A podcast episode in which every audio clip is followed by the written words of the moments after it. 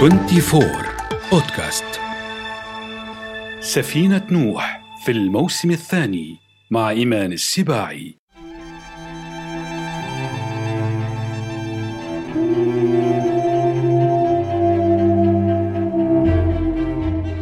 من منا لا يخاف الذئب أكثر الحيوانات البرية فتكا وشراسة مرحبا يا أصدقائي.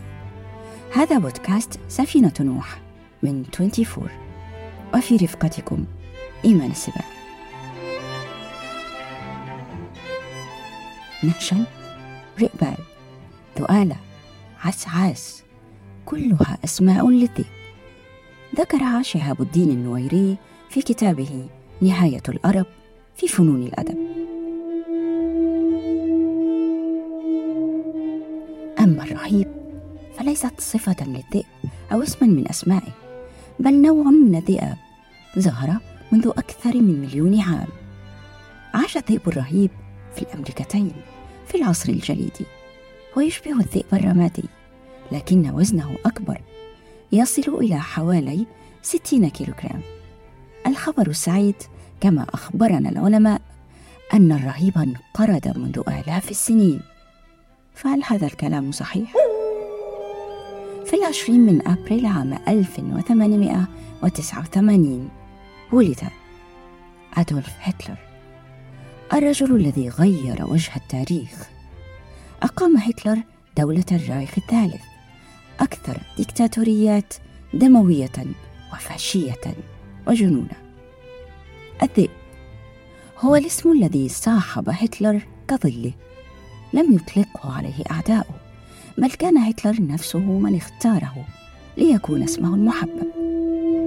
للذئب صور كثيرة في ثقافة العالم فهو قوي محارب نبيل يعفو الجيفة ويحظى بالاحترام وهو قادر حتى على افتراس الجان فهو آكل الجن في المعتقدات الشعبية العربية. وعلى العكس تبقى صورته القبيحة الذئب المحتال والذئب الشيطان في العصور الوسطى. وفي إحدى أساطير الفايكنج كانت الذئاب تطارد الشمس لتقبض عليها وينتهي العالم. لذا كانوا يخافون كسوف الشمس. إلى أي حد يشبه هتلر صورة الذئب التي رسمها لنفسه وهو الذي بدأ حياته رساما. يبيع لوحاته بأثمان سهيدة في فيينا. فهل كان كما تقول الحكايات الخرافية الذئب في ثوب حمل؟ أو الدكتاتور في ثوب رسام؟ مثل الذئب كان لهتلر كاريزما مخيفة تشبه البريق الذي يتسلل من عيني الذئب إلى فريسته فيشدها ويسحرها قبل أن يرهقها في مطاردة الموت. يقدم الذئب فخذيها قبل أن يحطم عنقها ويغرز أسنانه في حلقها. الذئب لا يقبل الترويض حتى إنه يموت كمدا إذا أسر ولا يمكن أبدا أن يكون صديقا للإنسان.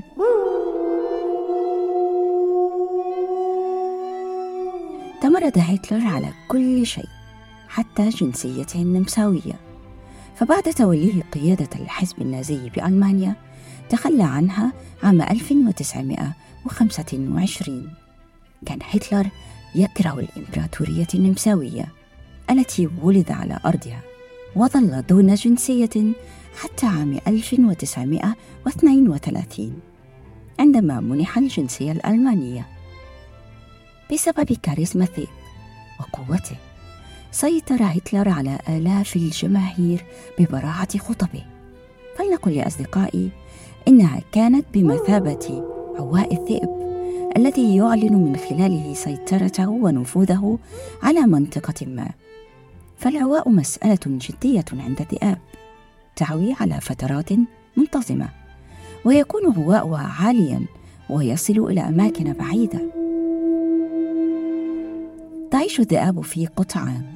يضم كل قطيع من سبعة إلى عشرين ذئبا ولكل قطيع قائد أكثرهم خبرة وقوة.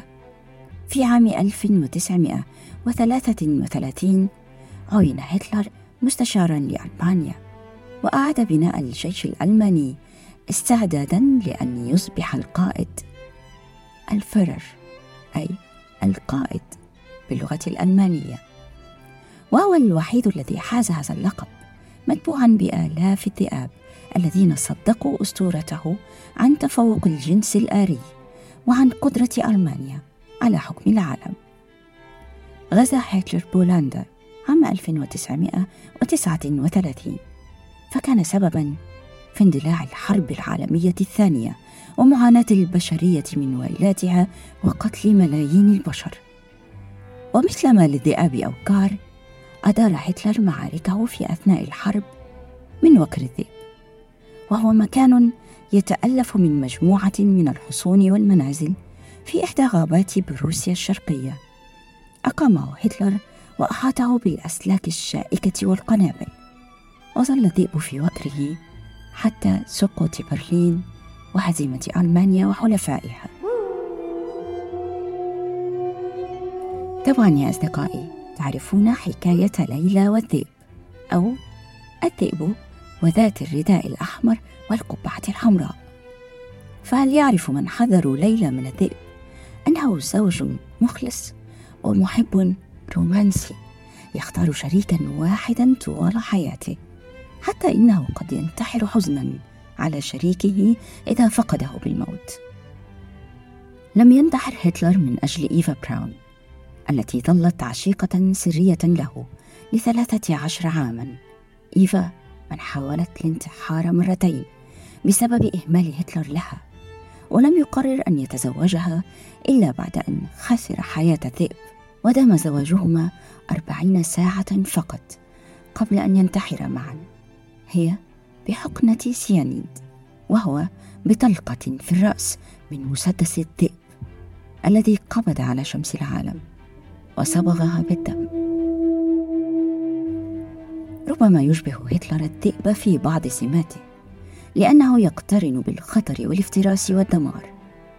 لكن هناك من يشبهون الذئب فعلا فيتحولون إلى ذئاب بأنياب ومخالب. وير وولف تعني بالعربية المستذئب. المستذئبون أشعلوا خيال الروايات وأفلام السينما. تقول الأسطورة إن المستذئب إنسان يتحول إلى ذئب في أوقات بعينها عند اكتمال القمر هل تعرفون أنها ليست بالضبط أسطورة؟ العالم والطبيب ابن سينا لاحظ مرة أن أحد مرضاه كثيف الشعر عريض الجبهة ولديه حساسية من الضوء فأطلق على المرض اسم القطرب مرض الرجل الذئب قد يصيب هذا المرض الإنسان فعلا نتيجة اختلال عنصر الحديد في جسمه. وفي بعض الحالات النادرة تستطيل الأظافر وتحمر العينان. ذئب ده ولا مش ذئب يا أصدقائي؟ الذئب ينتمي إلى فصيلة الكلبيات ويقال إن الكلب ذئب روضه الإنسان. تابعوني في الحلقة القادمة لتعيشوا معي مغامرة الإنسان والكلب.